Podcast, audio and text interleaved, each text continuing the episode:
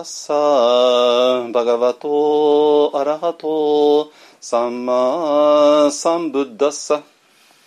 ナモタッサバガバトアラハトサンマサンブッダッサナモタッサバガバトアラハトサンマサンブッダッサ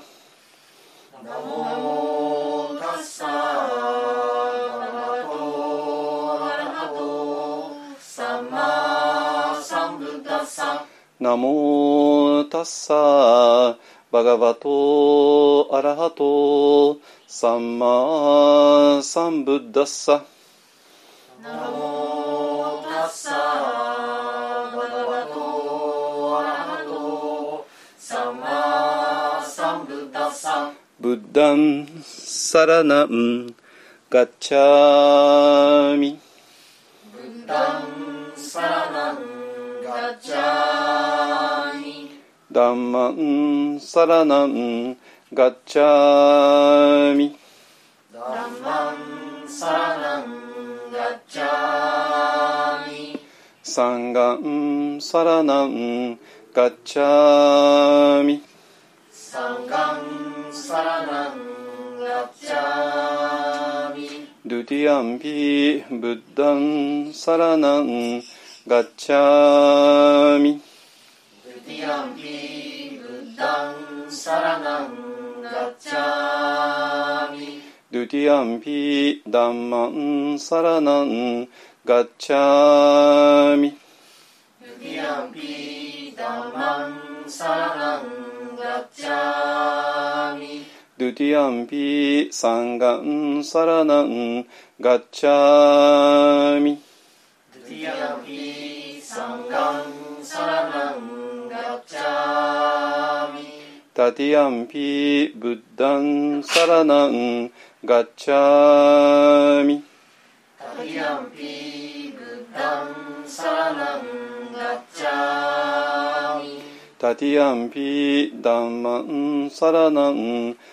チャーミドゥティアンピダンマンサラナンガッチャーミドゥティアンピダンマンサラナンガッチャーミドゥティアンピサンガンサラナンガッチャーミドゥティ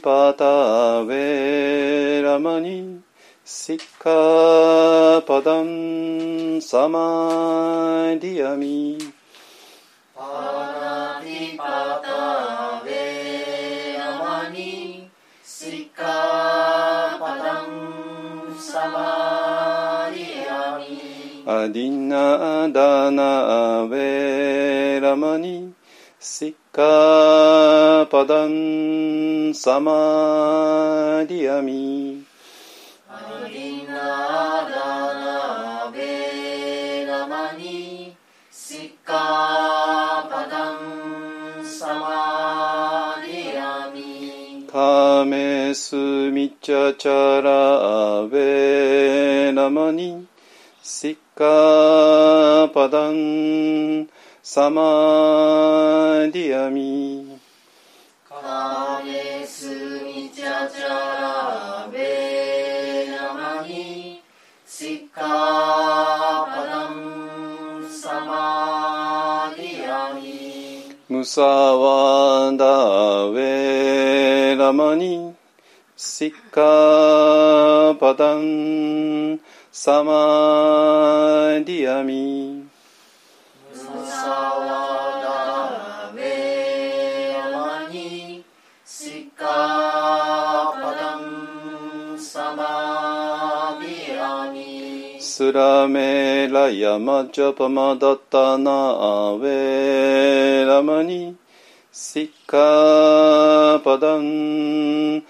サマニシカパダンサマディアミスラメラヤマジャパマダタナアヤマジャパマダタナベラマニシカパダンサマディアミサドゥサドゥサドサドサドゥサドゥはいじゃあ般若心経いきますよ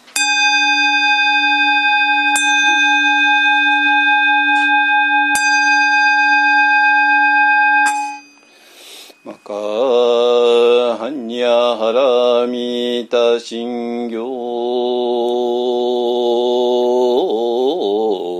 お漢字在菩薩行事にゃはらみたじ証券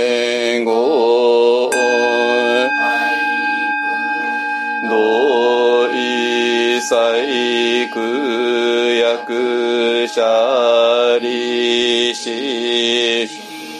不意空空不意識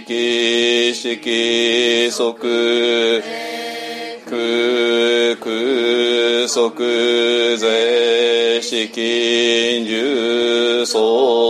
業式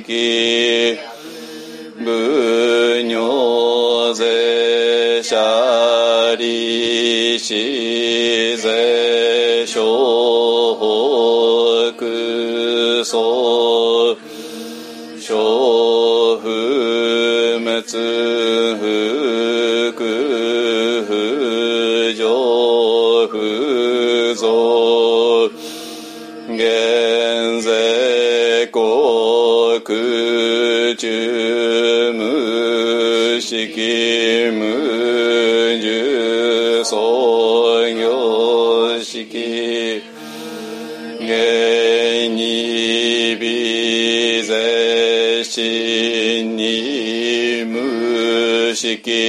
証拠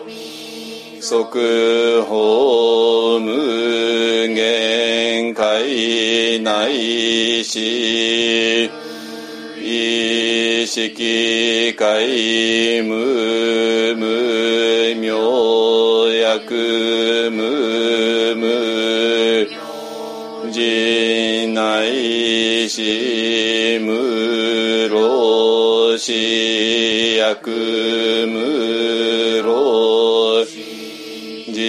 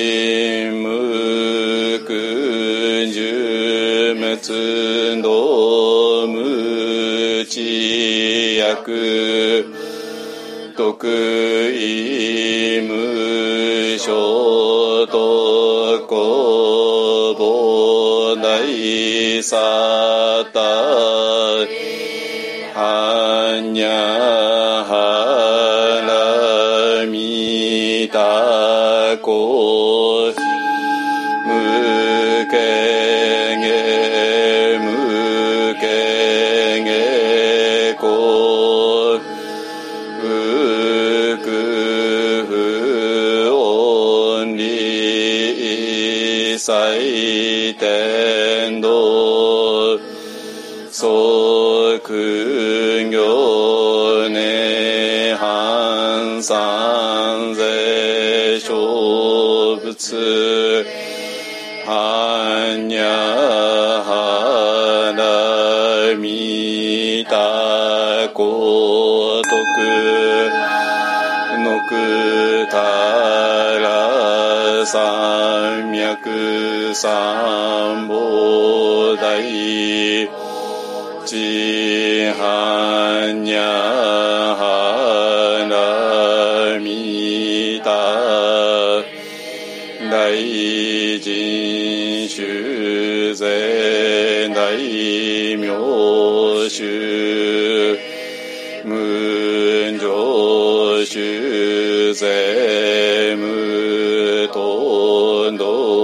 主上位細工真実不幸節般若ハラミタ即節主ワツギャテギャテイハラソギャテイジソワカハンニャ両願わくはこの苦毒をもてあまねく一切に及ぼし我と主上と皆共に仏道上善。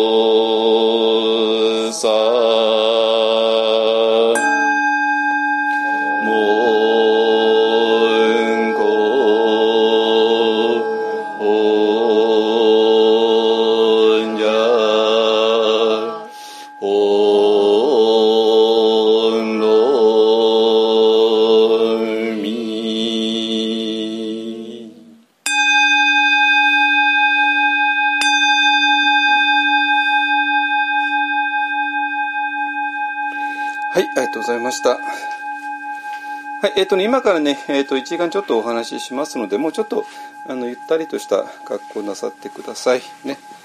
あの、ちょっと待って、私、お茶用意する。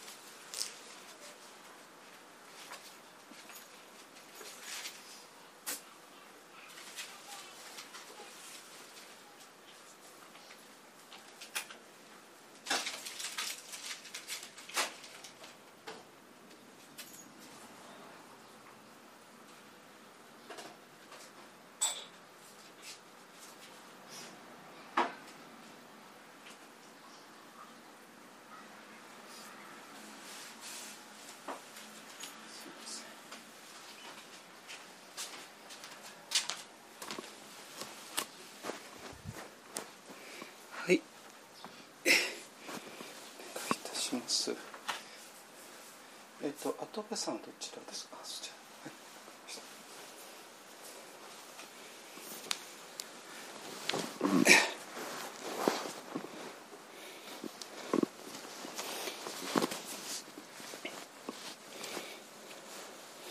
ら。はい。えっと今日もねちょっといろいろ盛りだくさんな話ですけどちょ今日ねあの新しい方があの結構来てらっしゃるので、えー、とその方たちにもう分かりやすい話をねしたいかなと思います。はいちょっとねコアメンバーだとねちょっと なんか 突き進んじゃってあのちょうどいろいろバランス、えっと昨日もねあの私を囲む会っていうのがズーム対ズームであって、えーで中村さんが、ね、参加してあの、えっと一般の人プラス、えーすあの一般の人は少数で、えーまああの全国から参加されて結構ねあの盛り上がったんですけども、えー私もその、えっと本当に一般の中心のあの人たちに向けた突っ込んだ話とそれからもっと一般的な話とねあの、えーちょっといろいろとねあのあの話をしたいと思ってます。今度はあの村の村の人たちの前人たち相手の話も、えー、これはちょっとハードル結構高いんですけどね。あの人たち飽きさせないで話すってね。あの、えー、したいと思います、ね、はいえっ、ー、とね今日ねあの昨日のズーム対談でも、えー、やったんだけど、えー、大阪直美さんがねあの、えー、数週間前か2週間ぐらい前かねあのちょっといろんな大きな騒ぎになって。で大阪直美さん自身の問題じゃなくて、えーと、それをめぐる民の状況っていうのは私に非常に面白面白いというよりかああこうなのねっていうがあって、えーと、そこではっきりしたこともう、まあ、昨日もお話ししたんだけど、まあ、今日はちょっとポッドキャストとしてもねあの公開するので、えーと、それもちょっとまとめてお話しするし、え、それからね 今あの、えー、はあのこの座禅会始まる前にちょっと見てたんだけどもあの今年のねオスカーの作品賞監督賞そして主演女優賞ですねあのを取った、えー、ノマドランドですね。えーと、日本じゃほとんどあんまり当たらなかったんでしょうかね。もうあの3月ぐらいにあの復帰したんだけども今どこもほとんどやってないですね。東京ですらやってない。あのちょっとあの、えーと、ちょっと特殊なね名画座みたいなところでやってるみたいですけども普通のもうシネコンは終わってますね。えー、なんだけどもアマゾンプライムねあの、えーと、配信始まってるので、えーとあまあの URL を貼っときますからね。ぜひご覧になってください。400円ぐらいで見れるはずですから。まあ私は買っちゃったんだけど。あのちょっと非常に我々にとって大事な映画なんでね、えーと、その話もちょっとしたいと思います、えー、まあ全部つながってんだけどあのそれとえっ、ー、とえーと、この間ね、えっと、先週末があの福島リトリートで。でその後ねあの、えー、私らロケハンっていうよりかまあ、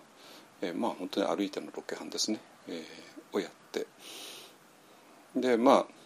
ロケハンっていうのはまあもちろん、えー、あの場所を見つけるのがまあ最終目的なんだけどもえっと、私らの場合は、まあ、もちろんそれを最終目的としながらね、えー、じゃあそもそも我々は一体何をどういう場所を作ろうとしてるのかっていうことをみんなで確かめ合う、えー、そういう作業ですね。えー、なんで、えー、あのそれがね本当に一気に今進んでいるかなと思います。で、えーでそれについてもねお話ししたいと思いますね。あのもうそろそろ的が絞られてきて、えーと、もう最初のあれば近いかなって感じはするんですけどね。まだあのあれなんで、えー、ちょっとねあんまり具体的な報告はできないんだけど、えーとまあ、まあはっきりしてきたこともねはあるので、えー、そこをねお話ししたいなと思います。ね、でそしてそれがねあの、え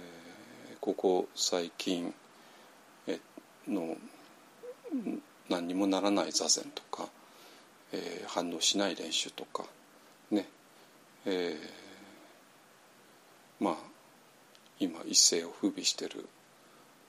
2つの瞑想ですね、まあ、全然お互い違うんだけどもでも驚くほどに通ってる。だけどまあそれに対して私が強い疑問をね呈してきたというのは皆さん一番よく知ってるようにね。あのえっとまあ青空としての私っていうね、えー、いうあの基本テーマで15年間やってきてるんですけども、えっと、そことどうつながり合うのかっていうねあたりも全部お話しできたらいいかなと思います。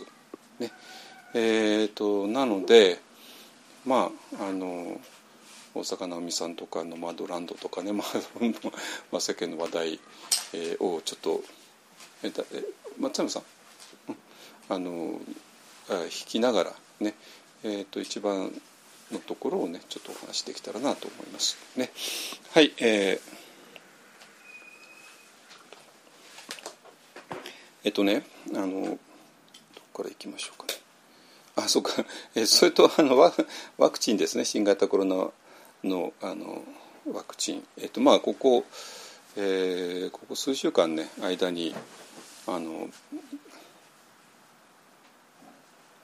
カタリンカタリン・カリコ博士について2回ぐらい取り上げたかな。まあ、あのそれは、えー、とワクチンさんも私はもちろんウイルス学者じゃないので ワクチンの解説ができないんだけどもあのただ、えー、とカリコ博士の紹介の時に非常に面白い、えーことをね彼女の、えー同僚が言っていたのでそれは本当に、えーもう我々がやってることと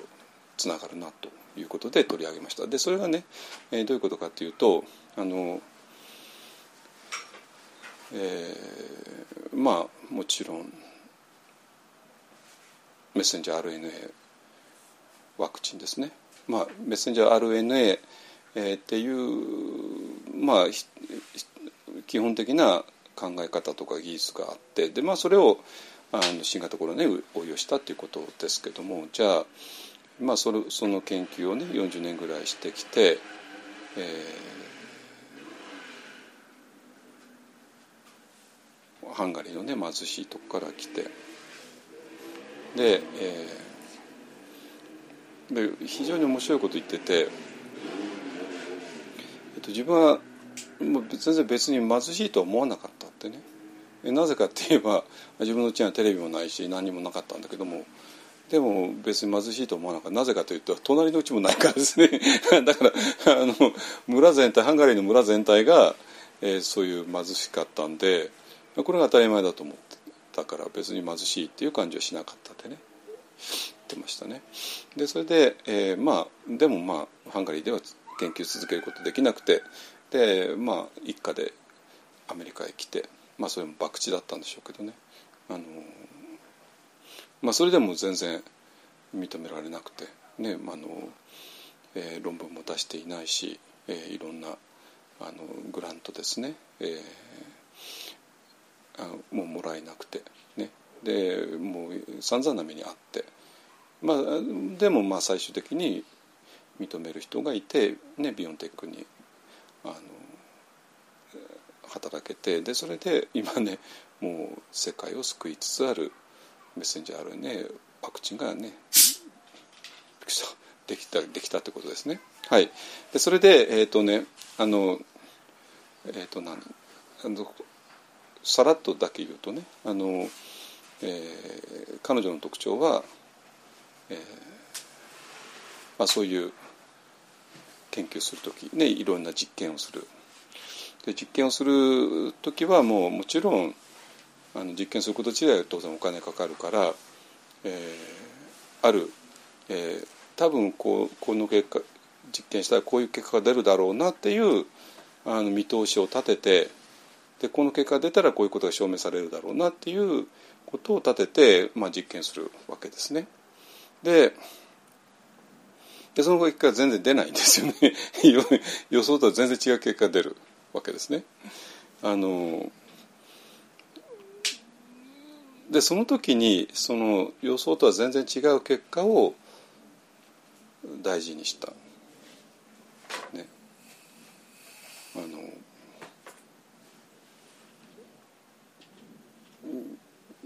これはその当たり前じゃないかね科学者なんだからね実験結果データを出たらもうしょうがないからそれを受け入れるしかないこれは当たり前なんだけども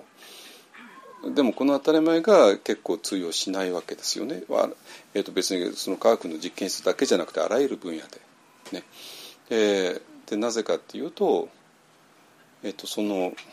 我々の予想っていうのは今までの我々の考え方に基づいて、えー予想してで多分実験したらこういう結果が出るだろうなとしてやるんだけども全然出ないわけですよ。となったら何かって言ったらその予想が間違ってた。でそれは予想じゃなくて予想を生み出してきた自分の考え方ですよね。自分の世界観ですよね。世界っていうのはこういうもんなってるんだってね。それそのものが間違ってたっていうね。こんなの受け入れられるわけないじゃないですか。普通は。ね。だって立場が立場があるんだし それぞれの立場があるんだから。いや私のす全ての考え方が全部間違ってた。そしたら全部壊れるじゃないですか。そしたら私の立場も失うじゃないですか。あのこれは普通できないんですよ。だけどももしその人が本当に何、えー、て言うかな単なるポジションだとかね地位だとか名声だとかではなくて本当の真理を求めてる人だったらこれできるわけですね。できるというよりか何て言うかなこれものすごいえこれもしかしたらすごい自由じゃないのっていう話ですね。でどういうことかというと、えー、まあ私らのいろんな世界観が考え方があって。で、えー、それに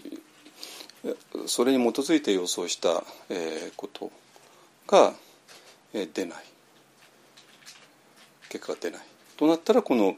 予想も間違っていたし予想を生み出した世界観そのものが間違っていた。となったらこれワクワクしません？ワクワクしない？これここをワクワクするのかそれともなんか嫌な感じするのか。多分それはその人がどういうふうに生きてきたか次第ですね。でワクワクっていうよりかここにもしかしたらなんかとんでもない秘密が眠ってるっていう感じなんですよ。言ってることわかる？いわかんないお母さんわかるか？わかんないか？まあいいや。でで私はもちろんメッセンジャー RNA ワークじゃ分かるわけないんだけどもあのこれね瞑想に当てはめるとめちゃくちゃ分かるんですよ本当に。で今私がやってることっていうのは日本の前奏たちがやってることともテラバのビクたちがやってることとも全然違うんですよ。でなぜ違うかっていうと意識的に違っちゃったからなのね。でなんていうかなあの前奏としてやっていくうちにテラバのビクとしてやっていくうちに予想とは全然違う結果が出ちゃったわけなんですよ。ね、でそしたらそれはまさに今までの立場がぐらついちゃうわけね。でだから今までの立場がぐらつくのが嫌な人と立場がぐらつくとワクワクする人って言ってることわかる？何言っても分かんなかったらもうそそれまでなんだけどもだからそれまでの立場がぐらついちゃうっていうことはこれもしかしたらなんかそこにすごい秘密が眠ってるってことなんだからこれワクワクせざるを得ないわけね。だって前奏の立場はどうでもいいじゃないですか ね テレバの立場はどうでもいいんですよ本当に。それよりかあの今まで思ってもいなかったようなことがここにあるとしたらそしたらそれをあの求める方がはるかに楽しいし多分何かの役に立つわけね。で案の定案の定どういうことが起こったかっていうとまあ私じゃなくてカリコ博士ですね。誰にも理解されなかった。誰にも理解されなかった、ね、だから科学者科学者なんてね、あの理解されてポジションが与えられてそれであの研究資金ですね。研究資金がどっかから出てそれでいろいろ研究が進められてでそれで科学者としてのキャリアを積んでいけいけるわけなんだけどもで認められないから研究資金が出ない。ポジションも与えられない。ね。えー、それでもずっとやり続けた。あのあのカリコ博士のねあのの肉声がもうバンバンいろんな YouTube でもどこでも出てますから一度聞いてください。非常に素朴なあのハンガリーの女性。だんだん、まあ、ちょっとハンガリーの独特、まあ、あの東ヨーロッパの鉛がある人ですけど、ね、英語がね。でも非常に分かりやすい英語で喋ってますから。あああこの人本当にただ素朴な人なんだっていうね が分かります。あの素朴な人でただあの自分が何か、えー、発見しつつある真理にただ見せられてやってでコツコツとやってまあだからそれはなんかのね有名な大学の教授になることとかねあの、え、いうことではなくてただ本当に真理を求めてえ、いただけだけどもあまりにもちょっと今までのあれと違うから全く理解されないで研究資金も出ないでポジションも与えられないで、ねえー、30年40年ずっとやってそれが今 あの最も注目されてねまあ、私私もこの間、えー、といつだ金曜日か金曜日に打ってきたばっかりですね。あ一昨日ですね。あのまあビヨンテックじゃなくてあの私はモデルナの方でしたけどね。あの自衛隊の大規模大規模接種大手町のですねあのこの間の朝からの後翌日受けてきましたけども。だから日本の私、まあ、私だけじゃなくて日本今1,000万人以上受けてますけどもあの今あのえっと接種会場ものすごいスピードでガンガン受けてます打ってますからもう本当に、ね、1億人が2回受けるのも時間の問題だと思います本当に。まあ、日本人でこういうの乗り始めたら得意ですからね 本当にねあのあの始める前はねうわわなんわわやるけども始まっちゃったらもう本当に得意中の得意だからこれはあのもう本当にすぐ終わるかと思いますけどね。はいでそれでねえっ、と、えー、その自分が思っていた、えー、こととは違う結果が出ることで、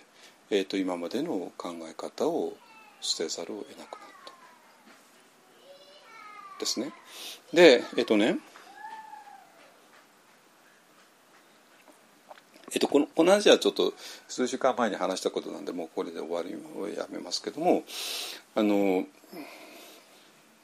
それがえー、例えばねあの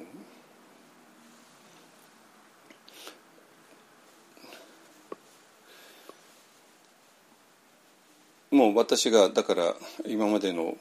瞑想とかの理解、えー、とは違う結果が出てじゃあこれは一体何なの？となってでそういうことをずっとまあ私はやってきたんですよ。で一つがねあのももう何回も何回もお話ししてきたけども、えーと、マインドフルネスっていうね、えー、ものがあってでそれに、えー、シカンタザの人間だったシカンタザの純粋培養だった私が出会ってでも全然理解できなかった。でこの理解できなかったっていうところにとてつもない秘密があるんだろうなってことだけは分かったんですよ。本当に。だからなんていうかな。そのその真理が眠っている場所、えー、っていうのがあってそれは今まで知られていなかった真理ですね。今までだったらもう全てがなんかもう決まり文句だけでいわゆるのクリシェですねクリシェだけで成り立っていて、えー、そういう世界があるあるんだけどもその世界に亀裂が入るわけなんですよ亀裂が。ね。亀裂が入ってそれで、えー、なんか新しいものが見えてくる。ね、だからまあ私があの、えー、いた士官多座の世界っていうのはまあ、それこそ本当に、まあ、先週も言いましたけども何にもならない左遷、ね、何も求めない左遷。全てをぜ全部手放しにしていく左遷。ですね。だからそこでは手放しにしした、えー、後のことをいろいろチェックするとか観察するとか一切ない、ね、だから、えー、その座禅の結果心がどういうふうな状態になったかっていうことは、えっと、誰もチェックしないし自分もチェックしないし誰か他人がチェックすることもない、えー、そういう世界ですね。でそれに対してマインドフルネスっていうのはもう観察するっていうことだから全然違う。だけどもこの観察するってことがとてつもなくえー、仏教では重要なものとされているこれを単なる住み分け理論でごまあのなんか整理することってできます？はい、私はあの日本の曹洞宗の前奏です。なのでこういうふうに考えます。であなたはテラバダ仏教の人ねあテラバダ仏教はそうなってるのね。これ納得いくの？皆さん私納得いかないんだけどだってそれだったら日本の曹洞宗にしか通用しない心 理になっちゃうじゃないですか。ででこっちがあの寺場仏教でしか通用しない心理で。だって、まあ、私よく算数とか数学の例えを使うけども日本の小学校の算数の教室でしか通用しない算数だったら ねえニューヨークの小学校とかインドのねインドは冬になったら青空で、ね、算数を教えてるけど日本の小学校でしか通用しなくてインド行ったら通用しないとかねあのニューヨーク行ったら通用しないだってそれ算数と言えないわけでしょわかります？だけどだから算数とか数学っていうのは世界のどこの小学校でも中学校でもハイスクールでも university でも共通なんですよ。ですよね。だからあの数学を通して世界中の人がディスカッションできる同じあの上で。だから日本の数学です。インドの数学です。なんて日本の数学ではこうなってます。インドの数学でこうなってます。なんてわけがない。数学っていうのはもう日本のとかインドの関係なしで単なる数学ですから。でそそれなのになんで宗教になるといきなり日本の曹洞宗です、ね、寺田仏教です。あのあお互い違うよね。まあお互い違うけどまあ仲良くしようよね。になっちゃうのか。私は分かんないんですよ。本当に。おかしいじゃないですかそんなもの。ね。言ってること分かります？あので、えー、それが違うですね。えー、となったらもうなんていうかな。ここに何かの秘密があるっていうのももう明らかじゃないですか。ね、私は日本の外州の前奏だからマインドフルネス関係ないですなんて。どうしてそんなこと言えるのか分かんないんです私本当に。分かんないですよ。もしマインドフルネスっていうのが、えーと、ぶつかるんたり理解できないんだったらそこに何かの秘密があるはずじゃないですか。ね、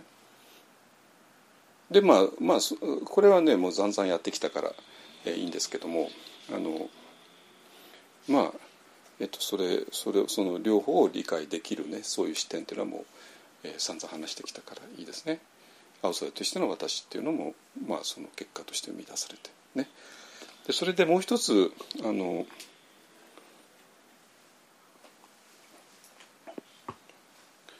えっとそのなんていうかな、えー、普段まさに、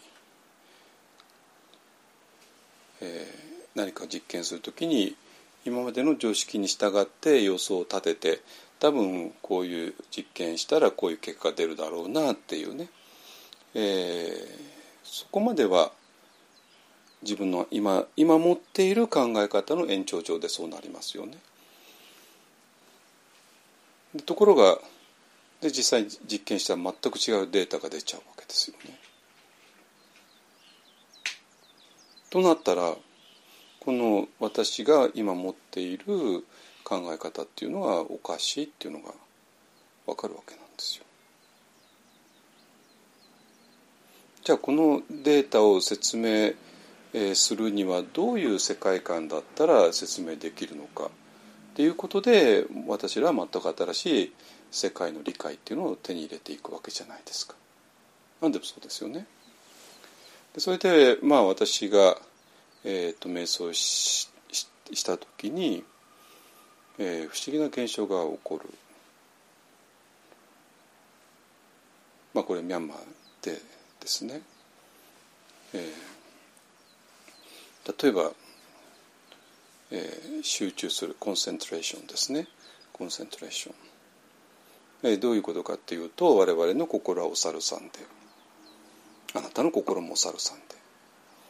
で、ね、あまあそうか。自分の心がお猿さんだっていう認識はそれはもうちょっとあれか。すでに飛んでるか。あの、まあ、英語だとモンキーマインド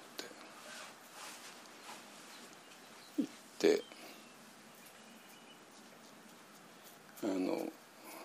私がインドにいた時に私があのそのその人は全然瞑想と関係ない人だったんだけどね私が今メディテーションを教えてるよって言ったら「いや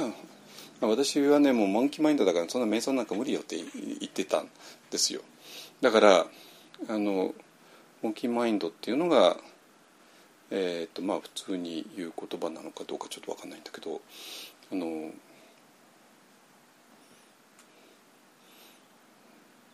まあそういうふうにモンキモンキーさんのように、えー、もう次から次へと心が、えー、動いていく。ね、今何か持ってたら次に過去のことを思って次はもう明日のことを思って、ね、もうぴょんぴょんぴょんぴょん飛び跳ねているそういう心の在り方。ね、だけどもその自分の心がモンキーマインドだと,、えーと、認識するってことはすでにね結構先へ進んでるんですよ。ちょっと待ってよ。モンキーマインドだっていう認識は普通ないのか？あるの？ないのか？ない？どうですかね？あなたの心はモンキーマインドだねって世間の人に言ったらポカンか？ポカンか？えななんで何言ってんですか？私お猿さんじゃないんだけどとかね になっちゃって、まあ、だからモンキーマインドっていうのは少しでも瞑想とかをやった人にしかわからない。ですよね。少しでも瞑想で例えば吸ってること吐いてることにえー、観察するっていうことを少しでもやれば私の心が呼吸を見ることすらできないっていうことに気づくわけじゃないですか。だから多分ねあの自分の心がモンキーマインドだっていう認識すら普通はないっていうのが実際かな。まあそれとあと大阪さんのとまたつなぎますけどもあのであくまでもモンキーマインドっていうのはその自分の心に何か問題があるよねっていう問題意識を持っていないとそうは認識できないですよね。そうかこれだとまたスタート地点戻しちゃったんですけどね。あのあじゃあじゃあいいわ。そしたら大阪さんの方を先にするから。あのねあのえっ、ー、と大阪なおみさんがこの間フレンチオープンでね、えー、記者会見を拒否して。何言ってんの？何言ってんの？ねこんなもうそれに出る以上はねもうそれは実際にテニスをプレーすることとその後に、えーと、記者会見に応じることはもうセットになってるんだからその記者会見を拒否するのはそんなこと許されるわけないでしょってねあの散々言われて。ね、でちょっと騒ぎが彼女が思っていた以上に大きくなっちゃったんでまああの彼女のツイッターでねあの、えー、英語のねあの発表してましたけどもまあ本当にあのえー、ロングロングなんて言ったかなあのディプレッションってね。あのもう長い間ディプレッション。ね。えー、まあうつですね。あの NHK さんはこれを気がしあの気が落ち込むとかに沈むとかなんか非常に曖昧な表現したんだけども。まあそのそこも本当面白いんですよ。つまりうつって言ったらもう完全にあまりにもシリアスなわけね。えー、なんだけどもまあだって大阪さん自身はあの、えー、もうカミングアウトのつもりでちゃんとそう言ってるわけなんですよ。そうかそうかこういうことですね。大阪さん自身は直美さん自身はカミングアウトするつもりで自分はずっとうつに苦しんでいたって書いたわけですよね。でそれを報じる、えー、人たちまあロイターとかちゃんと「うつ」って書いあのちゃんと翻訳してましたけども NHK さんがなんか長い間時々気が沈むのでとかね あの非常に曖昧な翻訳をしてああだけども私らはもう直に大阪さんが発表した英文読めるからそのこと書いてないでだってちゃんとディプレッション使ってるでしょってね。すぐ分かるんだけども。だからなんていうのかな。この辺りなのね。つまりあ心の問題っていまだにタブーなのかっていうことなんですよ。え？ちょっと待ってほしい。え日本ってそんなレベルだった？っていうねことで。でえっ、ー、と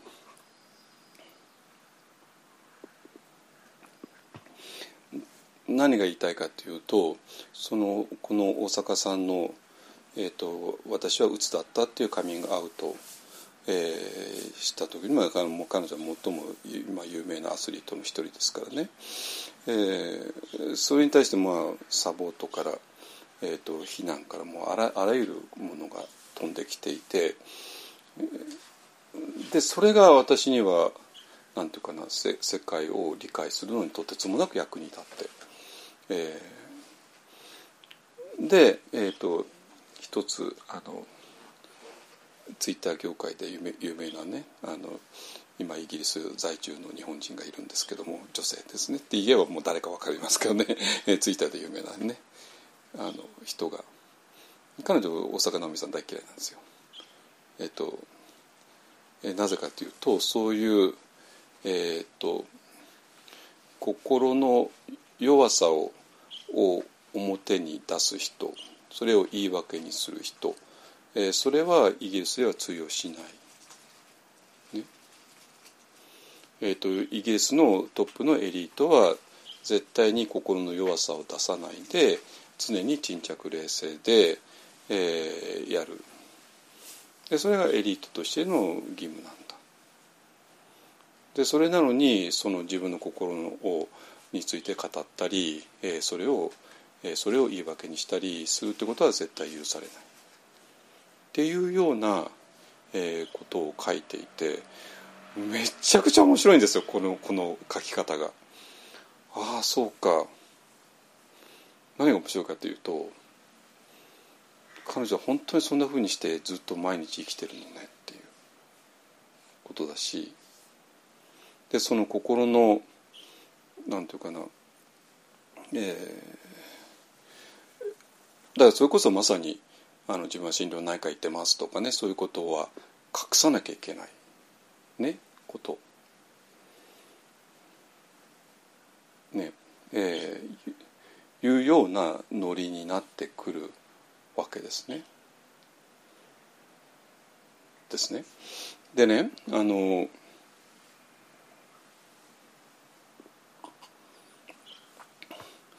うんとで何が言いたいかというとその、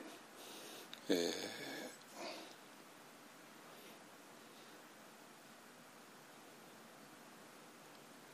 いまだに世界ではなんていうかな例えばね肉体の病気だったらば、えーと、自分は今糖尿病で苦しんでますとかねがんで苦しんでますとかそれ言うじゃないですか。なぜ言うんですか？簡単ですよね。我々誰もが病気になるからですね。当たり前ですよね。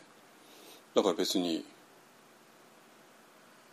病気になった人を非難なんかしないじゃないですか。ねえだって非難したらそれ全部自分に戻ってくんだからだってなんて我々は全員がですよ。全員が必ず病気になるわけですよ。ですから全員ですよ。だからあの世の中に病気になる人と病気にならない人がいるわけじゃないじゃないですかね。今比較的健康な人と今すでに病気な人がいるだけであって。で今比較的病気なあの健康な人もやがては100%の確率で病気になるわけですよね。これ100%でしょ？これ否定できます？できないですよね。私はもう一生病気になりませんなんて言える人いるわけないじゃないですか。ね。あのだから私はもう一生病気になりませんであなたは何病気なの？ダメな人ねってねそんなことは言わないわけですよ。なぜかって言えばさすがに肉体的病気だったらもう全員が病気になるってことはもうさすがに認めざるを得ないからそして今は比較的健康な人とまあもうすでに現在病気の人とがいるだけで。でこの比較的病健康な人もやがては100%の確率で病気になっていくっていうのが現実だとみんな分かってるから。だからまあ、私は今病あの比較的健康だけど、まあ、あなたあそうなの？ああちょっと心臓の方があれなのね。あじゃあお大事にね。っていうだけじゃないですか。ね、それがやがては100%病気になっていく者同士の間のテイクケアの仕方ですよね。そこまではいいんですよ。ね。あのなんだけども心に関してはあまだそんなだったのかっていうねつまり、えー、まさにそのあのそのイギリス在住のツイッターで有名な日本女性がね、えー、書いたように彼女の世界観によると心って病気になっちゃいけないんですよ。いけないわけ。ね。これすごい世界観と思いません？でそれでせあのもう特にあの社会のエリートの人は心の病気になってはいけなくてで常に冷静で常に沈着冷静でで、えーねえー、やっていく。でそれがエリートの務めなんだ。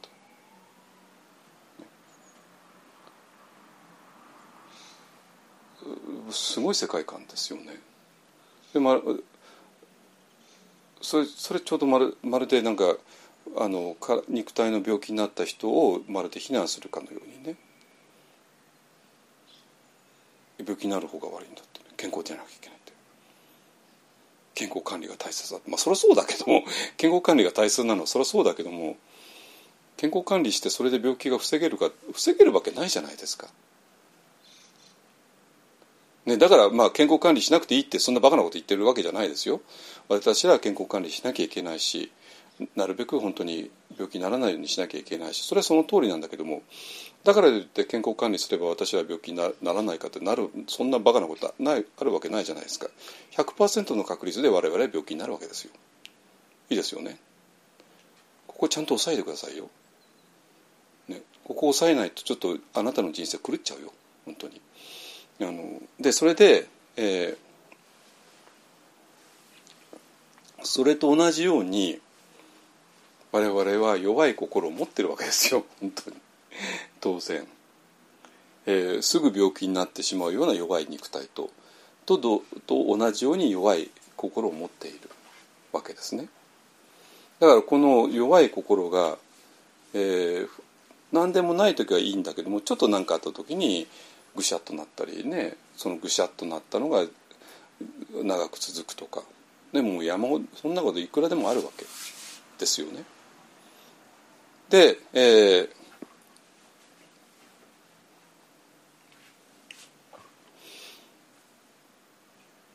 ー、でそうなんだけどもその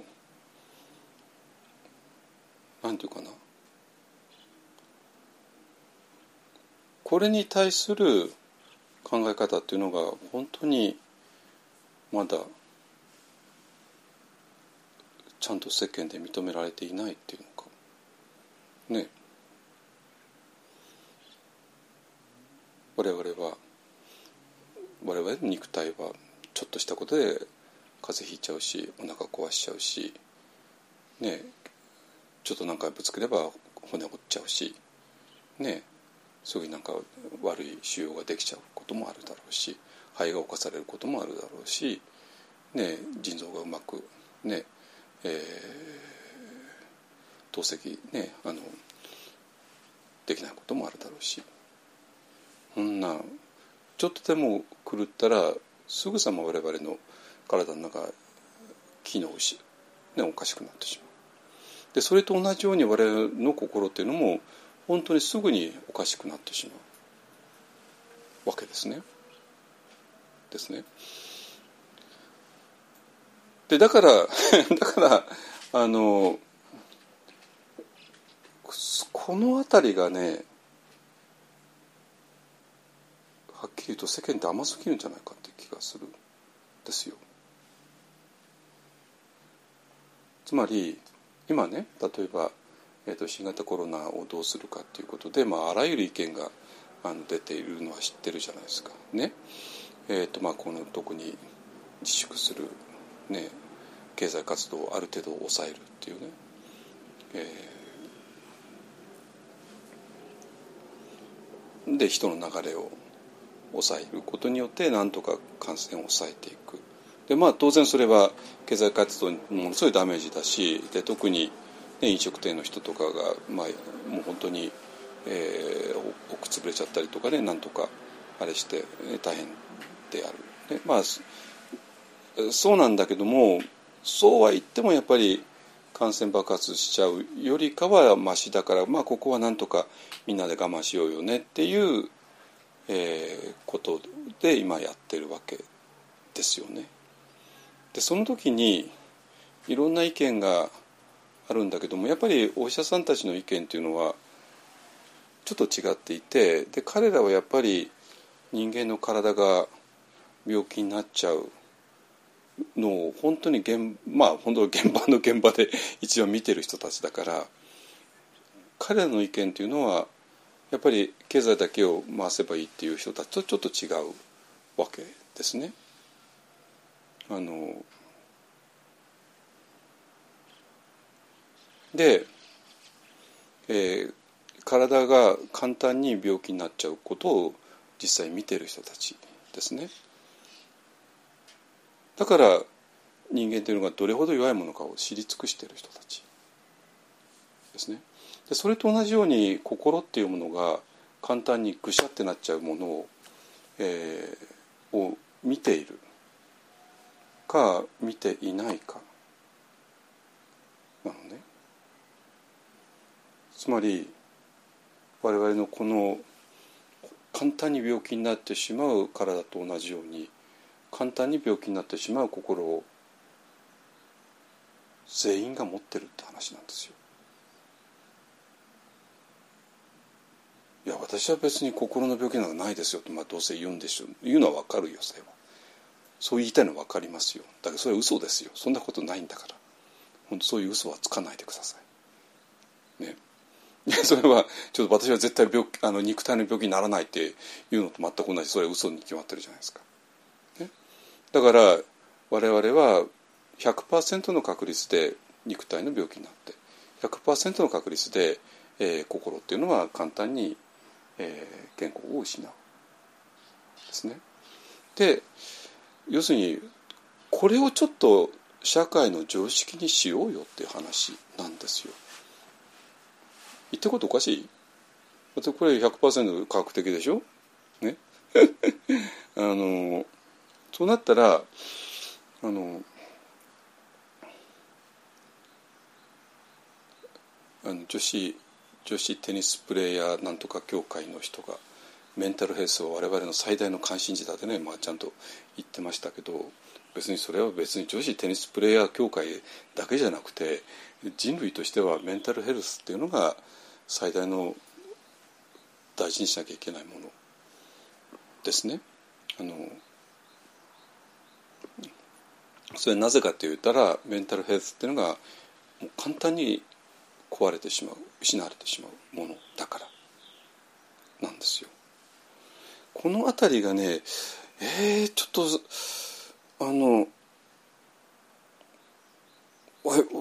感覚的に分かんないのかなってねさっきも言ったようにお医者さんたちはもう あのもう毎日職場で病気の人を見てるから人間では簡単に病気になるってもう嫌でも嫌ってことを知ってる。でそれと同じように我々は嫌でも心がっていうのは簡単に病気になるってものを知っているでそういう視点ですねとなったら、えーと、何が大事かっていうのは分かるんだけどもだけどもまあそのさっき言った有名なツイッターの、ね、人が、えーと、そういう心の弱みを見せるのは、えー、社会には許されないとか書いちゃっておいおいおいこの人どういう世界を生きてるんだってね。あのそれはあなたが風邪ひくのは許されないっていうのと同じなんですよ。ね、それはもちろん風邪ひかないように健康管理しなきゃいけないけども健康管理いくらしたって風邪ひく時はひくんだわけで。だからといってあなたはダメな人間のわけないじゃないですか。いつかね。はい。で、それでね、えー、えっと、もし世間というのがそれほど心っていうものに対して、えー、無頓着であるんだったらば必ずものすごい疾病返しを食らいます。それちょうど体は病気にならないなんて思って生きていたら思いっきり疾病返し食らうじゃないですか。で急にお腹痛くなったり急になんか調子が悪くなったりとかね。ね。ちょうどコロナウイルスなんか存在しないんだってね。コロナなんか単なる風邪なんだ。マスクなんかいらないんだって言ってね。マスクなしでみんなでパーティーしようぜってやったらみんなあの見事に感染しちゃったってね最近ありましたよね。あのまあそれと同じですね。あの必ずしっぺ返しを食らう。でそれで、えー、その我々の肉体というのは必ず、えー、壊れやすく病気になるものそして我々の心っていうのも必ず、えー、ちょっとしたことであのねあの非常に正常じゃなくなる。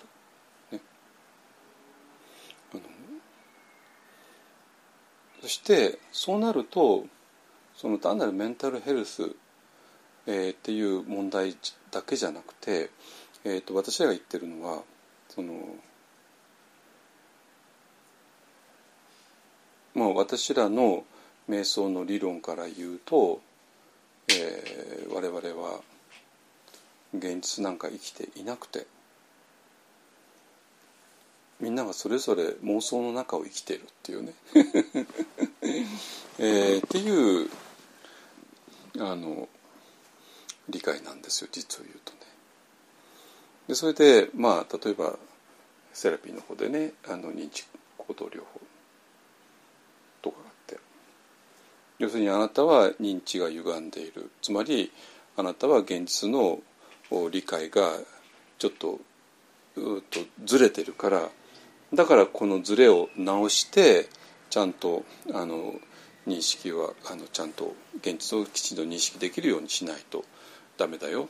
ね、彼女がああいうふうに言ったのはあなたがそう解釈しているような意味ではないよっていうね。これ散々やるけども。いや私らからするとそんなちょっと、えそのぐらいの認知の強制でどうにかなるような話ではなくてえーと、私らが今いる世界そのものが、えー、全て私らが勝手に作った世界。ってことまあちょっとねこれこれだとちょっとラディカルすぎるから、まあ、ちょっとここまでにしておきますけどもあのですね。で、えー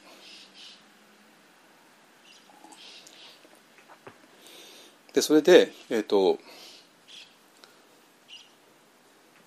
あこれでようやくあのここまで来れましたね。でそれでそうなってきて初めて自分の心を見るっていうことがスタートするわけですね。それはちょうど自分のあの体温計体温計でで体温を測ったり脈拍を測ったり血圧を測ったり、えそういうことによって自分の体をウォッチするように、えーと、自分の心を、えー、ウォッチする。でそうなって初めてモンキーマインドってことが出てくる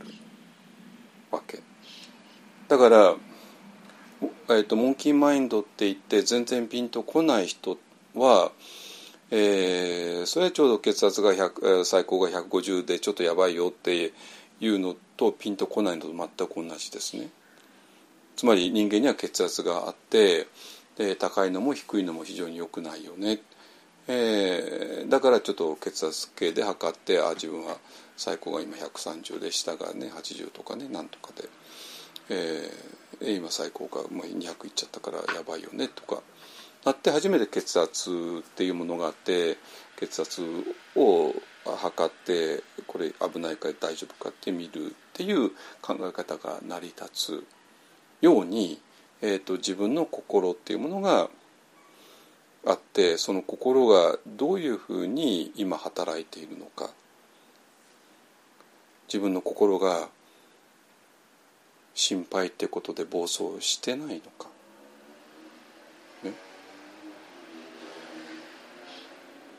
だけど例えば心が心配で暴走する。だとこれはもうすでに暴走っていうちゃんと認識が入ってるわけね。分かってます？だけど普通はぼ心がぼ心配で暴走するとは見ないんですよ。でどう見るかというとだって心配するこの現実があるんだもの。ってね。なって。でその心配する現実を見てでこれはただ現実としてはそうだから私は別に心配なんかしてなくてでこれが実際にそうなんだからっていうことですね。でこれはもうコロナで散々私ら見たじゃないですか。ね。あのもう心配で、えー、心配が膨らんでいく。でもちろん本人は心配してるとは思ってなくて本当にコロナっていうのはこういうもんだからってね。だけど私らからすればこれはもう心配がもう暴走してると見える。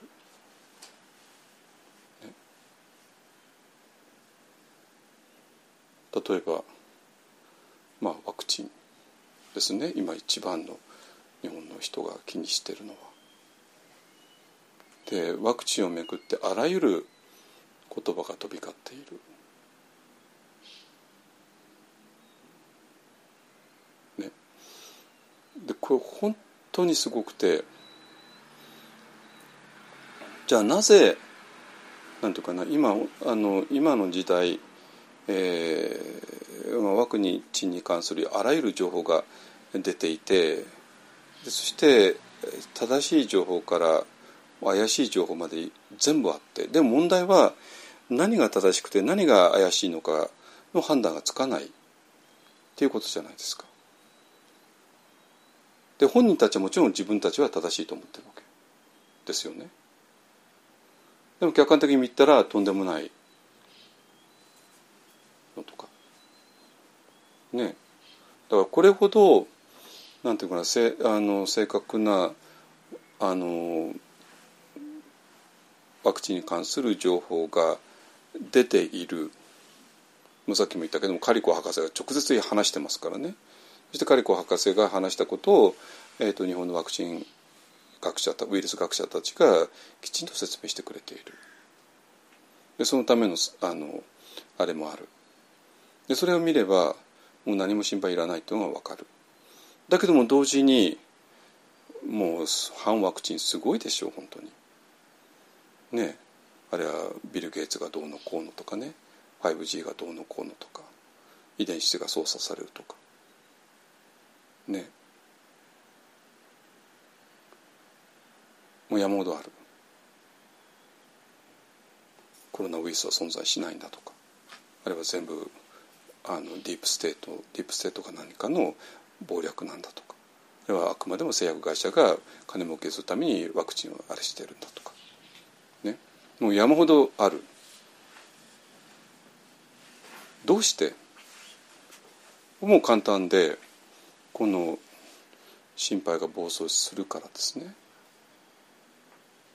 心配が暴走して、えー、そういう情あの情報に引っかかってしまう。だからその人たちはもちろん心配が暴走してるとは思わないで私たちは世間の人が知らない本当の秘密を知ってるんだ。ビル・ゲイツの本当の陰謀を私らは知ってるんだっていうね。ビル・ゲイツによってそういうワクチンやってそれで、えーと、人口を減らすっていうねいう計画を立ててるんだとかね。あのことを平気で言うわけですよ。本当に。ね、だからなんていうかな。あのこういう弱い体を持っている以上病気から免れないように弱い心を持っている以上全員がですよ。だから私らの心っていうのはどうにでも変なところへ行くしそれが正しい方へ行くことも当然できるしだから全ては我々の心次第になっている。ですね。そういうもう訳の分かんない心っていうものを我々が持っている。それちょうど、まあ、こういう肉体っていうものを持っているのと全く一緒で。だからこの心をちゃんとケアしていくっていうことが本当に大事になってくる。わけね。でそしてそうあの時にはもうえー、ディプレッションによってねうつによってまあテニスをするにはなんとか行くけどもその後の記者会見はちょっと勘弁してほしいっていう状態になるのもまあしょうがないと思います私は。ね、あの特に、えーと、そういう人たちはなんか嫌な質問ぶつけてでそれで あのおどおどさせてなんか本音を出させるっていうねようなことをみんなしますから、ね、だからとてもあの、えーと、そういう記者会見をしなきゃいけないというのは本当にきついことだと思うから。えまあちょっと無理な時はもう無理でいいんじゃないのかなと私は思いますけども、えー、つまりその人間というのはそういう非常に弱い体と弱い心を持っているからこそどちらもケアをしていかなきゃいけない、えー、っていうのがようやくねえっ、ー、とグローバルな本当に基準になればいいかなと思いますけども。あのえあそうかそれでね、えー、だからモンキーマインドっていうのが、えー、自分の心はモンキーマインドだっていう認識はすでに、えーと、心っていうものをケアをして、えー、いて初めて成り立つ考え方なわけですね。そうじゃなくてまるで心っても存在しないかのように今まで生きてきた人だったらば自分の心を見ることはないから自分の心はモンキーさんだってことすらも気づかない。あなたの心はモンキーマインドですねって言われてもポカーンですね。何を言って？あなたが一体何を喋ってるのか全然分かんないんだけどもね。っていうのはもし今私が喋ってることちんぷんかんぷんってことはその人はやっぱり自分の心っていうものを見たことがない。ですね。で見たことがないままになんかいろんな情報に惑わされてしまうことが結構多いかと思います。ね、はいそしてね、えーと、モンキーマインドがあって、えー、モンキーマインドを、えー、そのモンキーさんがいろいろ、えー、飛んだり跳ねたりしているのを、えー、抑え込むことがえー、集中なんだっていうのがまあ一般の理解だったわけですね。だから、えーと、アナパナサティっていうね、えー、呼吸瞑想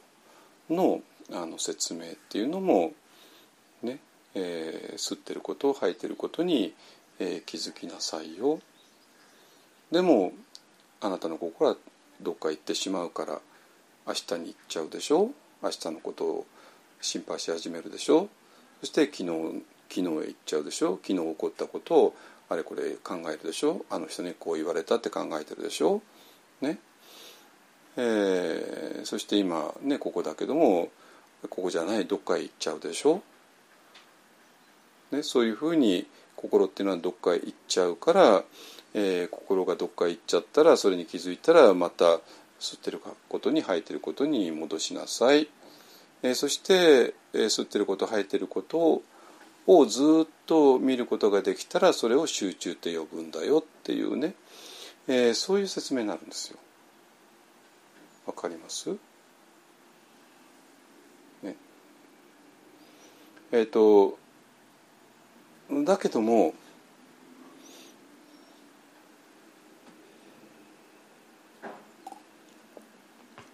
実際にはそういうことは起こらないんですよ。つまり今私がした説明っていうのは、えーと、今までの世界観による単なる予想に過ぎないんですよ。わかる？でそれで、えーと瞑想っていう実験をすると全然違う結果が出るわけね。全然違う結果が出て全然違う結果が出たらそれはそのその予想を生み出したある世界観っていうのがそもそも間違っていたってことになってしまうんですよ。ね。それで私もミャンマー行ってアナパナサティやって、えー、国旗を見ることは当然できたんだけどもえー、呼吸を見ることができた時に自分の心で起こっているのはそういうモンキさんがおとなしくなったっていう話ではないってことにわけは分かった。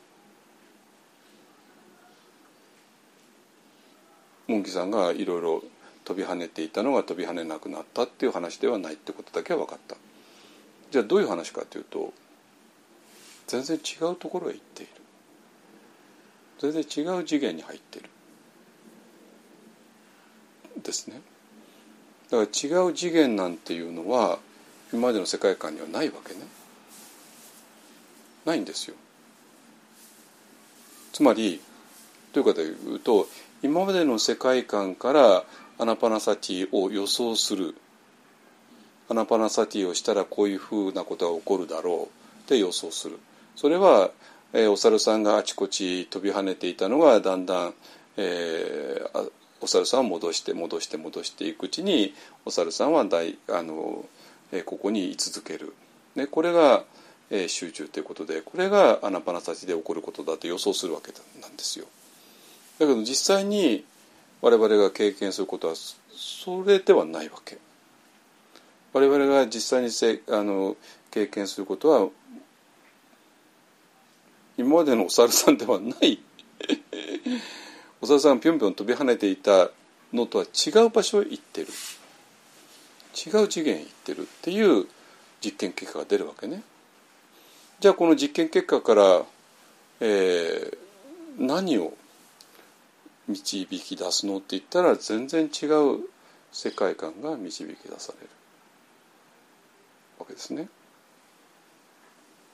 ですか。まあそれもそうなんだけどもそれとまあ決定的にあこれ今までの世界がそもそも違うんだってことが分かったのがもちろんね。あのこれも何回も言ってるけども、えー、メソメソッドの最後の時で。あのまあニバーナを認識してるねもの。のことで。でそしたらその時え、まあ、これはもう散々話したから今日は話さないけどもあの我々の、えー、主体っていうのが単なる一つのままだったらえー、そういう瞑想メソッドの最終地点で起こることを説明できなくなるわけね。つまり、えーと、我々が今までの世界観に基づいて予想した結果は出なくてそれと全く違う結果が出てでその全く違う結果は事実として出るんだからこれは正しいわけで。でこの正しい事実に基づいてえー、じゃあ何がそれを意味するのって言った時に全く違う世界観が現れて。でこれが青空としての私ですね。つまり今まで我々は雲としての私としてしか見なかった。だけども私らにはもう一つの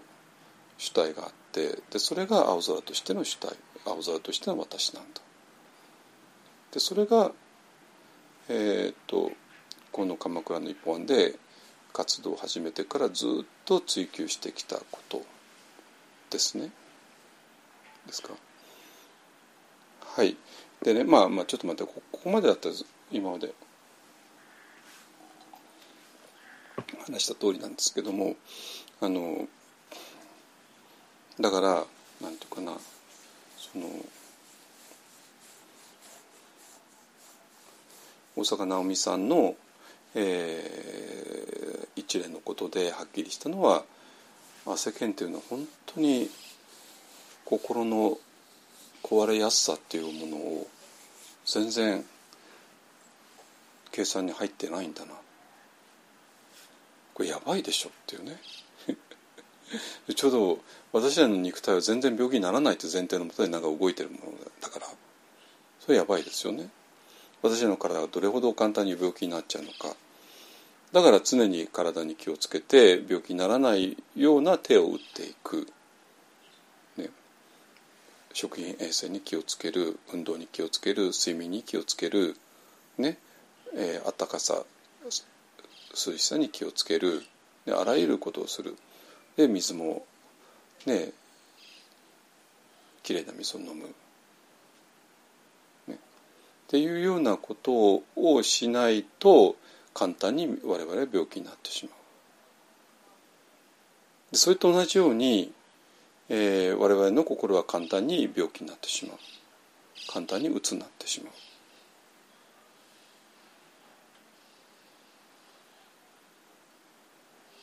簡単に心配に、えー、暴走心配が暴走してしまう。簡単に妄想が膨れ上がってしまう。簡単に誰かの言葉を誤解してしまう。簡単に誰かに言われた言葉を忘れることができなくて何回も何回も思い出してはその人を憎んでしまう。ね、まあ、山ほどあるわけなんですよ 我々の心っていうのはね。だから、えー、我々の心はそういうふうに、えー、なものだからちょうど体の、えー、ケアを、ね、健康管理をしなきゃいけないように、えー、心の健康管理もちゃんとしなきゃダメだよね。でそれでも心はどうかやっちゃうなっちゃう人もいるのは当然それはちゃんと計算に入れておかないと。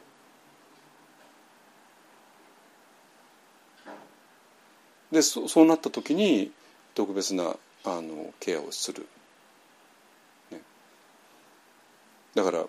人間っていうのはもう絶対病気にならないもんなんだ風邪なんかひいてはいけないもんなんだ。ってなったらどんな健康状態でも会社へ出勤しなきゃいけない。ってことになって。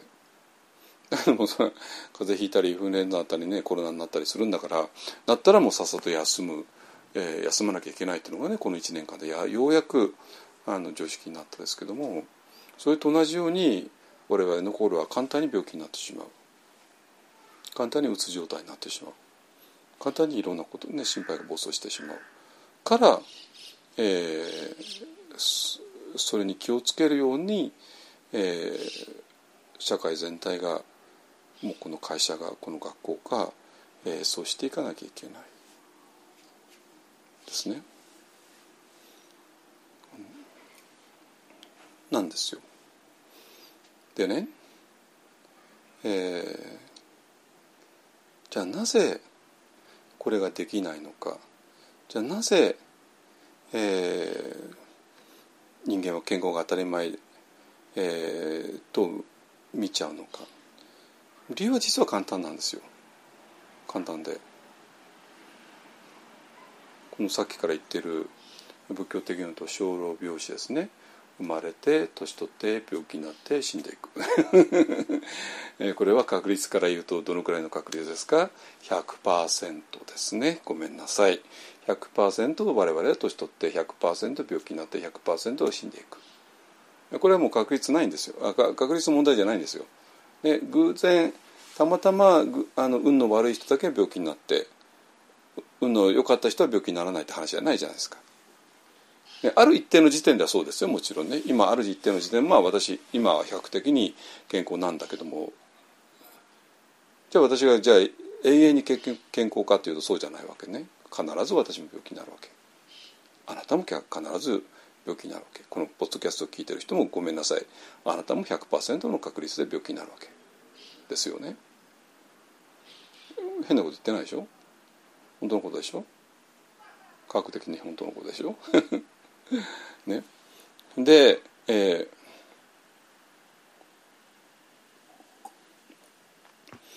ー、で心っていうのがそういうもんなんだって本当に実は分かってるんですよ。本当はみんな小老病死が100%そうなんだみんな分かってるんですよ。心っていうのはどれほど弱いもんかみんな分かってるんですよ。だから見たくないんですよ。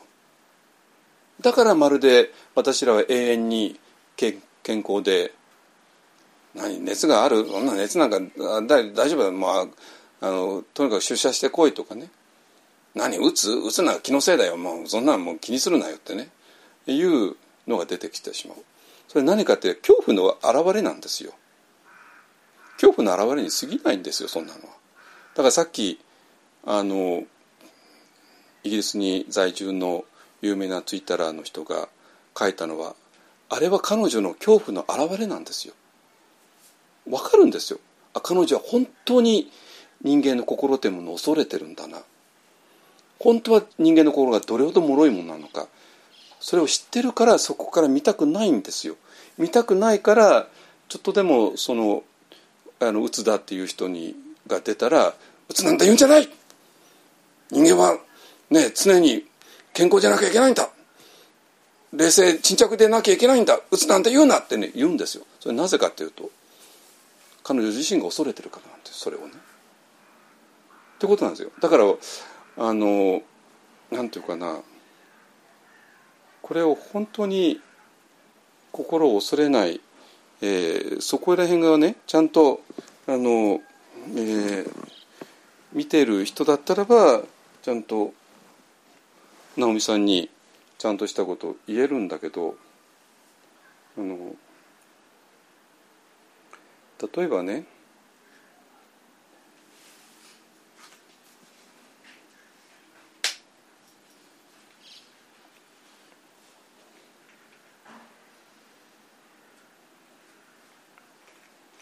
まあ、こんなことえー、強そうに見える人最前線で戦っている人が図太いわけでも気づかないわけでも全くない、えー、むしろ逆で繊細で優しくてまっすぐ不器用で気遣いばかりし続けてだからこそ限界を超え誤解され非難されたりする。大阪選手ちゃんと言えて本当によかった。私はずっと大阪選手大変そうだな。なんでみんな分かんないんだろうなと思っていました。こういう世界で必死で生きている人たちが一体どれだけの血のにじむような努力をしてここに到達してそしてどれだけのものを抱えながらどれだけのことを戦い続けていかなければならないか、えー、ちなみにこれを書くことすら私は未だにとても怖いです、えー、でこの後ね「Naomi, please take care of yourself. We are all looking forward to seeing you back to the court when the time is right」ってね。あのだからちゃんと言えて本当に良かったっていうね。いや私本当そうなんですよ。私も実を言うと。直美さん本当に言えてよかったねってね。あ言えなかったんだよねって分かるし。彼女の立場から言えないわけですよね。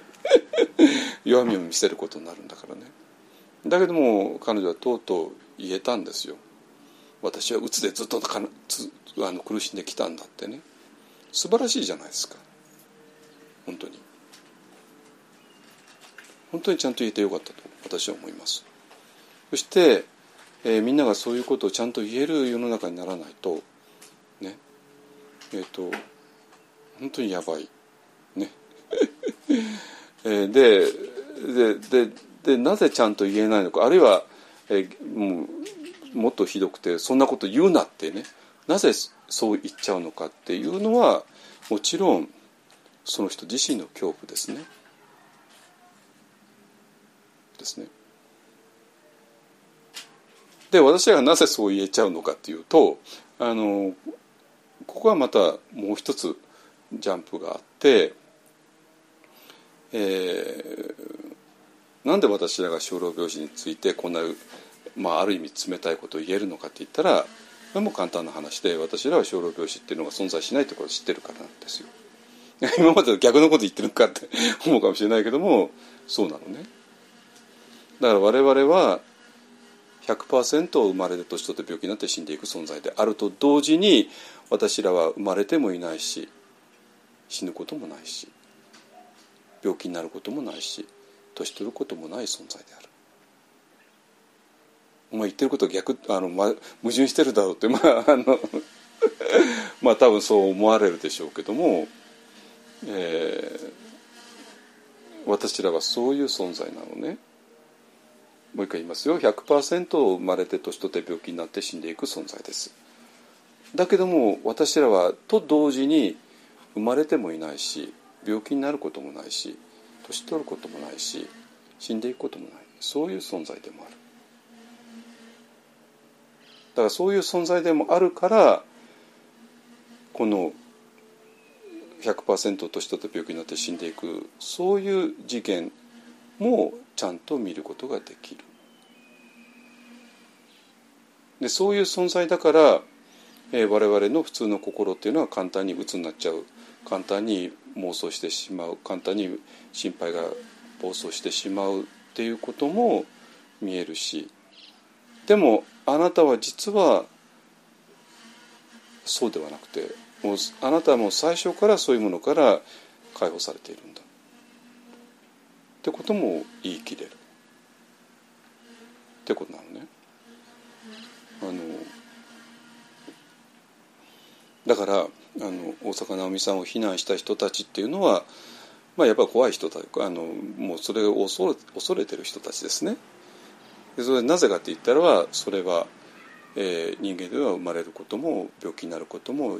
年取ることも死ぬこともないっていうそういう次元を知らないからなんですよ。いいですか？だったらばそのまるで私は私は全然うつなんかになれませんっていうふうに言い張るしかないじゃないですか。そういうまあ虚勢もいいとこですね。100%の虚勢ですね。虚勢を張るしかないわけね。で私はなぜ虚勢張る必要がないかっていうと私はこの2つを両方同時に知っているから。人間は100%年取って生まれて年取って病気になっていって死んだ死んでいく存在で我々の心っていうのは簡単に壊れてしまう存在で。ってことを知ってる。だけども同時に私は最初から生まれてもいないし年取ってもいないし病気になって病気になることもないし年取ることもないしそして死ぬこともないってことも知ってるから。だから私の心は最初から、えー、そういうものから解放されてるってことも知ってるからなわけね。ですか。でそのそういう2つの次元を生きるっていうのが、えー、宗教を生きることなんですよ。でなんていうかなこの2つの次元をごちゃごちゃにするとわけわかんなくなる。ね。でそれでまあ最後にちょっとノマドランドについて話しますけどもあのえー、とまああの必ずまあオスカー取った作品ですからね見て損はないと思います本当にね。あの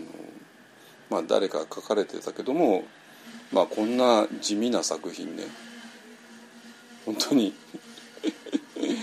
あの主演女優は私と同い年のね60いくつのもう一切お化粧しないね、えー、方ですけどもまあ名女優ですよね、まあ、オスカーこれ3回目ですからね。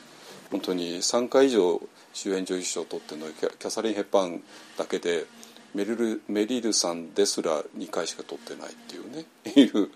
あのとんでもない人ですけどもあの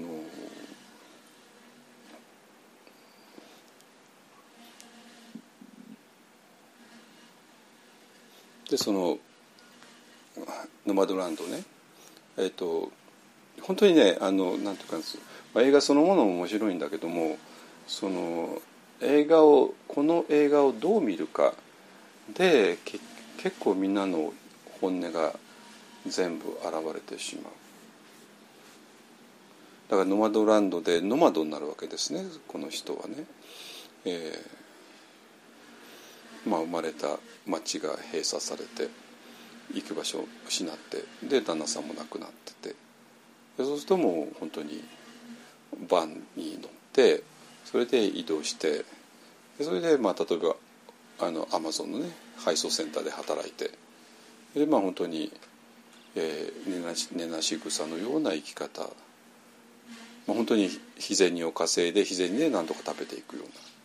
だからちょっとでも何かあるとね例えば車が壊れちゃうともうそれでもうギブアップになってしまう。ででそれものすごい不安定な生き方だからもうちゃんとした家に住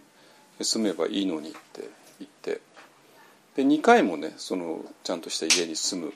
むチャンスが与えられる。だけども彼女が自らそのチャンスを受け入れなかった、ね、そしてこの不安定な世界にまた戻ってきた。っていうことで。でそれで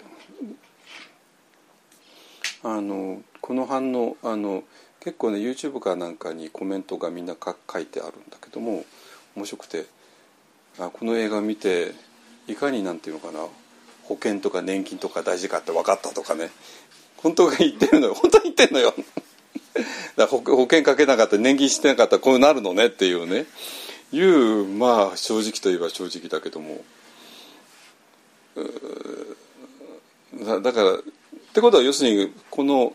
あのファンさんっていう人がなんか人生のダメな脱落者とかねダメな人間っていうようなふうに、まあ、その人は見たんでしょうね。ね。まあそれもわかるんですよ。あの一生懸命。ちゃんと安定した職場と家と、ね、結婚生活と。でそれを一生懸命作ろうと、えー、してる人たち人にとってはこのそれを全て失った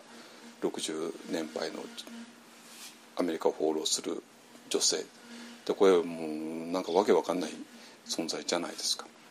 ね、だけど問題はその人が思い描くような安定した生活のチャンスを彼女は2回も蹴っ飛ばしてるわけね。そのそれを受け入れたらまさにあの家族だとかボーイフレンドとかによって安定した生活が成り立つわけなんですよ。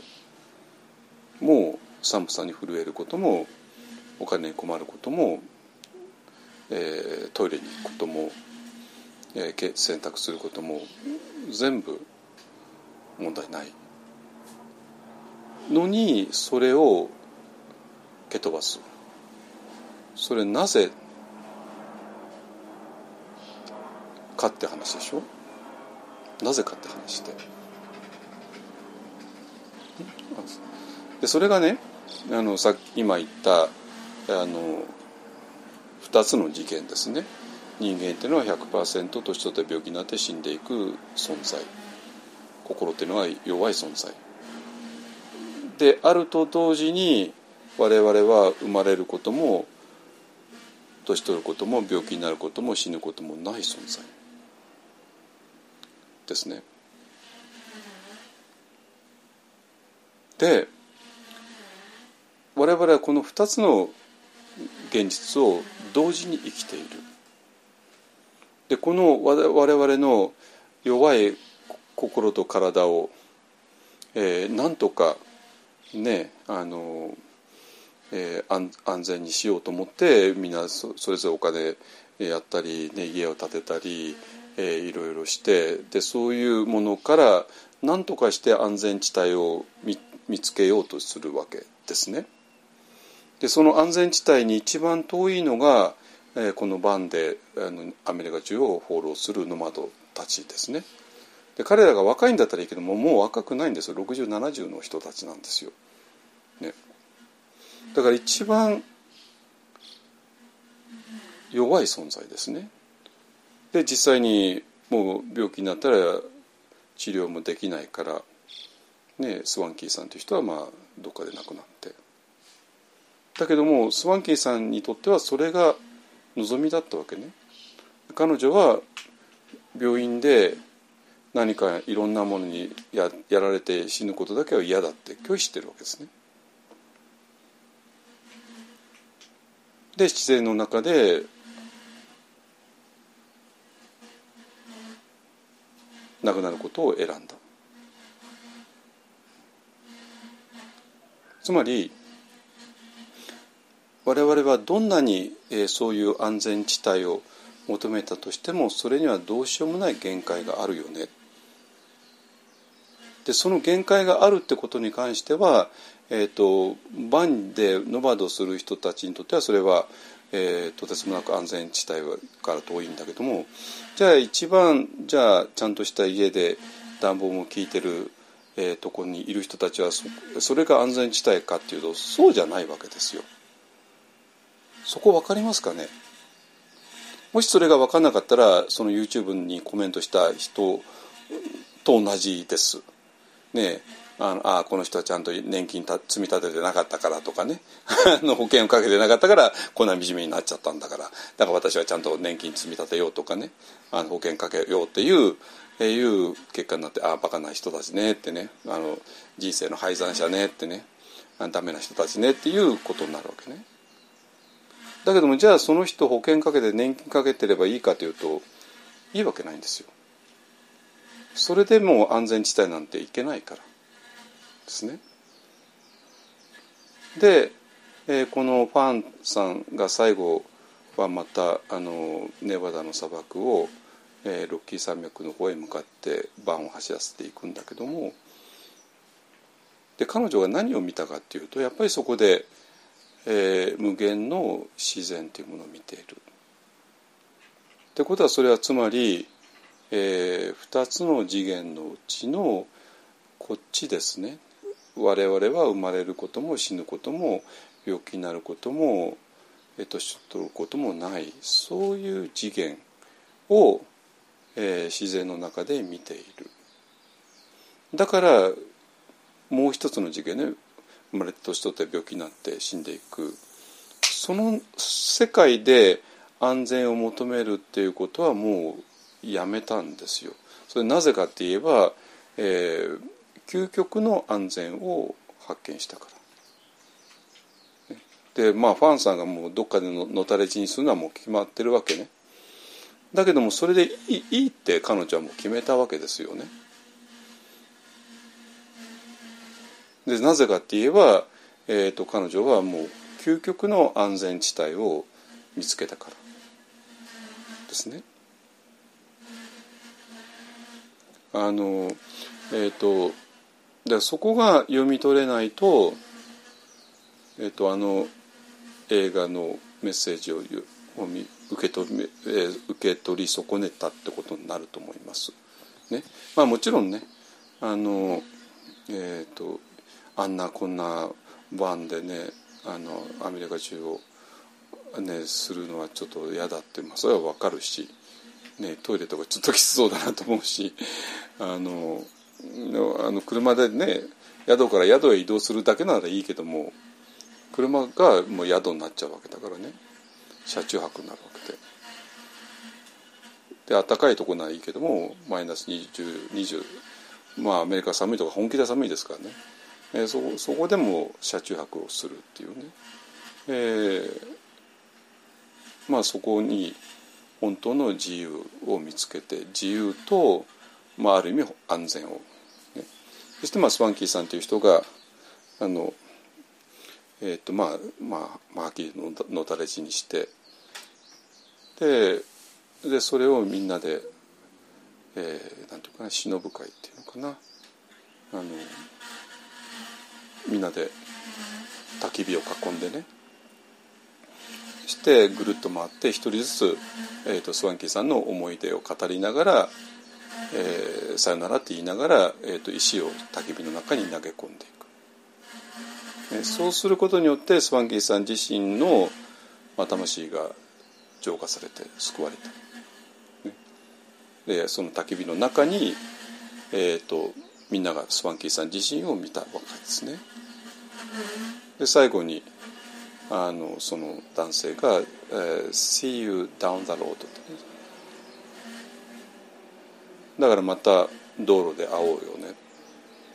その道路ってロードっていうのは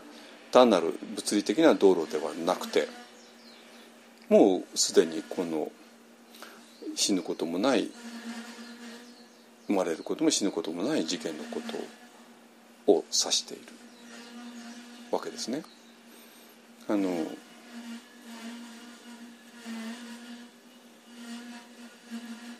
だから、えー、とそういう、えー次元をうまく表現できているんではないかな。でそして、まあ、アメリカというのはみんなノマドで生きで作られた国ですからアメリカの一番の深い、え精神性のところにそれがあるっていうね。で私自身もねあのアメリカへ行って本当にある意味救われた人間なんですよ。あの日本の禅寺だからちょっとぎゅうぎゅうになっちゃってね そのあとアメリカ行って本当にあの本当の自由を、ね、なってでその後まだ日本帰ってきてひどい目にあったんだけど、まあ、あのそれでまたあの日本で、えー、と自由な場所をね、えーでその自由な場所っていうのはやっぱり無限に接触していないと作れない。でこの一本案鎌倉の一本案っていうのはがなぜここの場所が良かったかというとやっぱりもうすぐそこにね太平洋っていう無限の存在があるからですね。だからもう一方でこんなちっちゃな場所なんだけども全然ちっちゃいと思わないじゃないですかね。あので今裏磐梯で探してるのはもう本当に無限の山のすぐ近く、ねえー、の場所ででそれが今ようやくね見えてきてるところで、ね、あの、えーと、近いうちにいい知らせがお知らせできたらいいかなと思ってますけどね。はい、えーと、そんなんで、えーと、今日はかな。あとカリコさん。えーと、大坂なおみさん。ファンさん。あ3人とも女性だね。あの3人とも女性だわ。あのが、えー、示してくれたものですね。あの、えー、についてお話ししました、ね、はい。えーと、とじゃあ修正無変性願といきますよ。